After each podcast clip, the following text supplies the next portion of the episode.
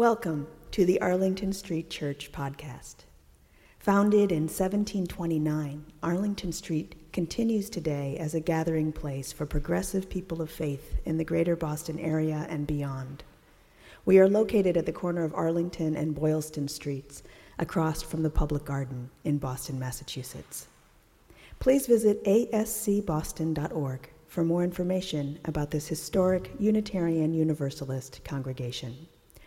Arlington Street Church, gathered in love and service for justice and peace.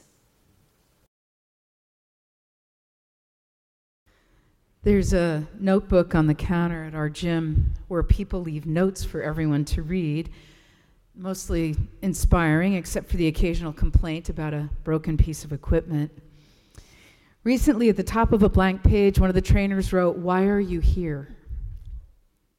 A flood of responses followed, and then at the bottom, someone wrote, Fear of death. For a few days, there were no more entries. and then in tiny letters, someone else wrote, Me too. I thought it a sad commentary. Why are you here? Fear of death? Delusions of immortality aside, it occurs to me that our deepest fear is fear of life. These are fearful times. My mind turns to another fearful time, 1933, the depth of the Great Depression. In his first inaugural address, President Teddy Roosevelt said, First of all, let me assert my firm belief that the only thing we have to fear is fear itself. Yeah? He continued, nameless, unreasoning, unjustified terror, which paralyzes needed efforts to convert retreat into advance. Eight years later, in 1941, President Roosevelt's State of the Union address was largely about our nation's security and the threat to other democracies from the war that was being waged across the Eastern Hemisphere.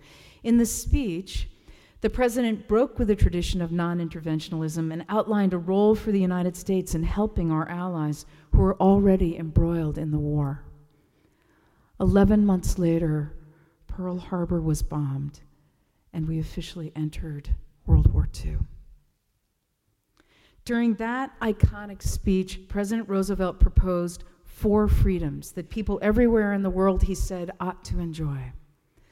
They are freedom of speech, freedom of worship, freedom from want, and freedom from fear.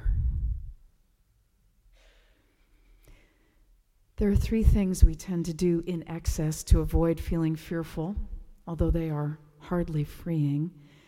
We fret, we get busy, and we space out, sometimes with the help of substances.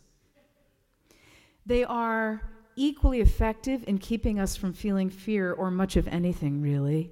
Fret, get busy, space out. Each of us tends to have a go to avoidance tactic. How would you rank them in your life? They're very useful until they're not. In her book, It's Easier Than You Think, Sylvia Boorstein writes Fearfulness is a mind habit. Some people have it more than others. It is always extra. Being trapped by fear is a form of delusion. I made a vow to myself, she says, that if something was frightening to me and yet within the realm of what I could reasonably expect of myself, I would do it. I figured out one day, she explains, that fear is a series of neuronal discharges in the brain, and I resented feeling that I was being held captive by cerebral squiggles. I'm interested in what freedom from fear looks like in our daily lives, or at least how we can work to diminish the experience of fear and so enlarge our lives and embrace life. It begins with the willingness to face it and feel it, the only way out is through.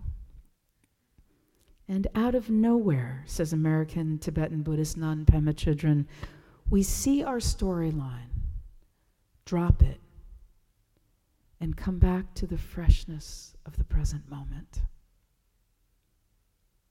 We see our storyline, drop it, and come back to the freshness of the present moment. Author Elizabeth Wagele braved coming face to face with her fear and was rewarded with professional success. She says, When I started giving book talks, I was terrified. I tried every method of calming my nerves I could think of, including hypnosis, therapy, and Toastmasters. It was no use. What worked best, she continues, was to tell the audience I was afraid. By laying my cards on the table, I no longer had to struggle to keep a secret and cover up my true feelings. The audience didn't run away. My nerves calmed down, and I was able to go on with my talk. After some honesty and experience, I was able to speak in front of crowds with confidence. Both of Dr. Fredric Neuman's parents had near drowning experiences. As a result, they developed a lifelong fear of the water. In fact, they became afraid of a lot of things. He writes, They did not want me to swim, to bicycle, to cross the street by myself. He goes on with a huge long list. And they transmitted the whole package to me, their only son. At 16, Fredric went to college, which required him to pass a swimming test before he could matriculate.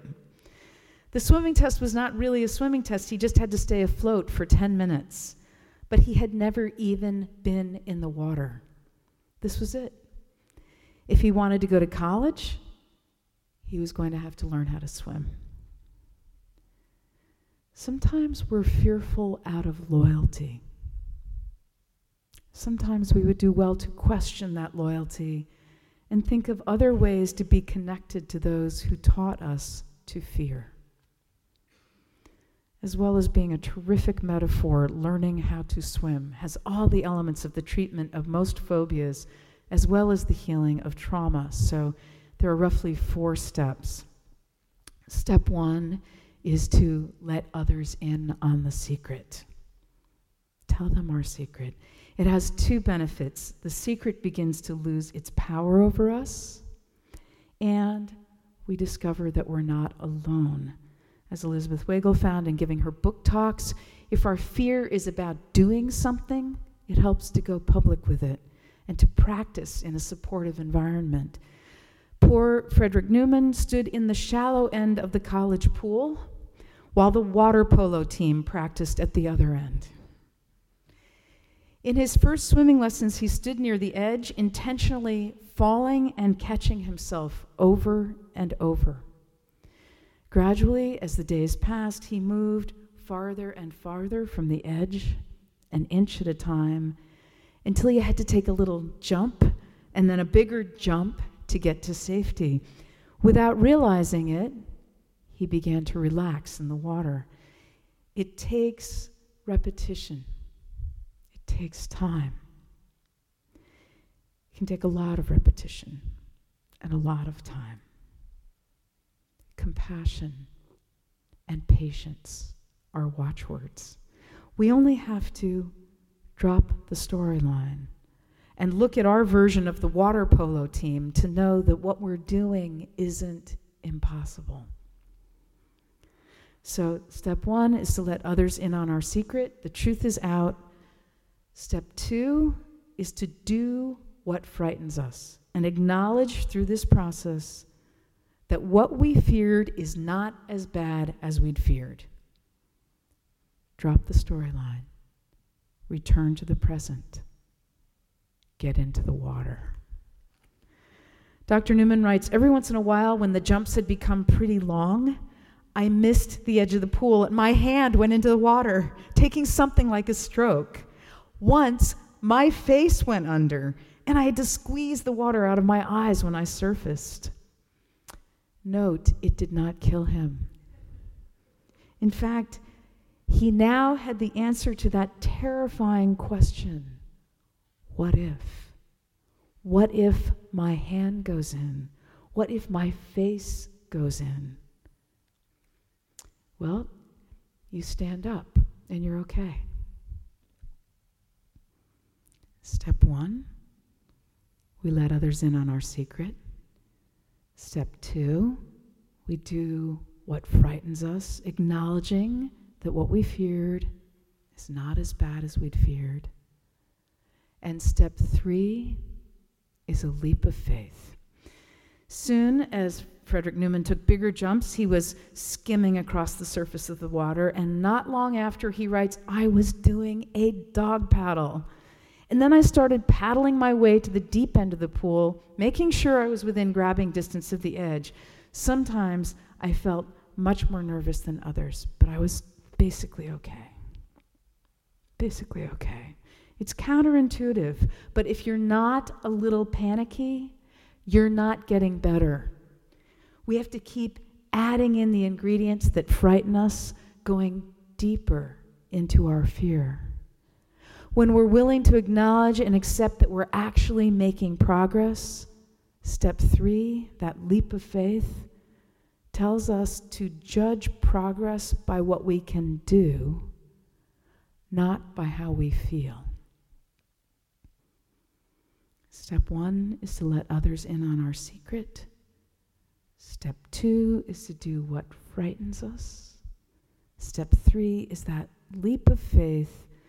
And finally, step four, if we get stuck, we need to ask for help. Find some people to do it with us or just stand by and cheer. This is where the water polo team and the deep end came in.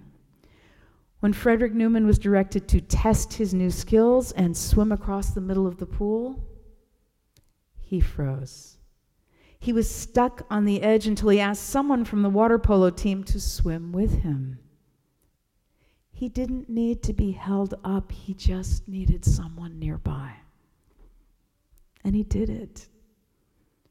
We get by with a little bit of help from our friends. The most extraordinary thing about facing our fear and burning through it is that the very thing we feared can become a source of great joy. Dr. Neuman now swims most days. He loves it. It is a source of self esteem and deep satisfaction and joy. And did I mention that he works at White Plains Hospital in New York as the director of the Anxiety and Phobia Center. P.S. He wants us to know that if anyone is interested in the consequences, comic and otherwise, of growing up with parents who think you are capable of any feat except swimming, bicycling, and crossing the streets safely by ourselves, may White want to look at his novel, Superpowers. So, in closing, just one brief insight. This is a little something from Carl Jung about the only thing we have to fear. Dr. Jung noticed, he said, that when we busy ourselves attaining outward success, money, position, reputation, but neglect to fill our lives with larger meaning, we become neurotic. Read, fearful. On the other hand, our neuroses and fears dissipate when we choose lives driven by purpose and meaning. Fear and love cannot coexist, and love is bigger than fear. Beloved spiritual companions, these are fearful times. But fearfulness is a habit, and being trapped by fear is a form of delusion.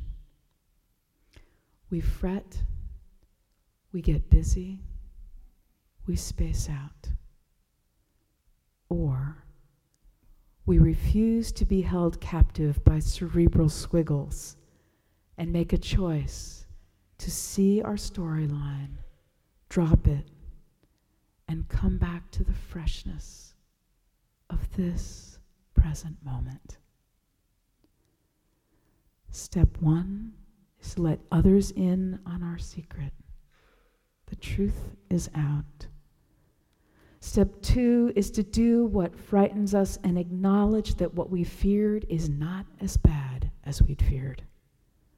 Step three is that leap of faith, judging our progress by what we can do, not how we feel.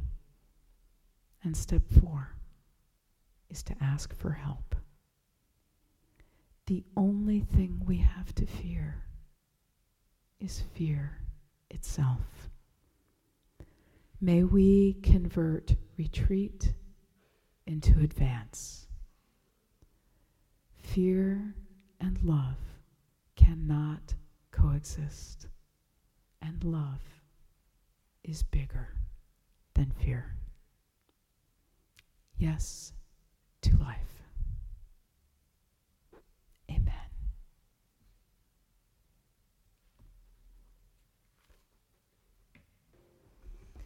And let's join hands for the benediction. From Donna Markova. I will not die an unlived life. I will not live in fear of falling or catching fire. I choose to inhabit my days, to allow my living to open me, to make me less afraid, more accessible, to loosen my heart until it becomes a wing, a torch, a promise.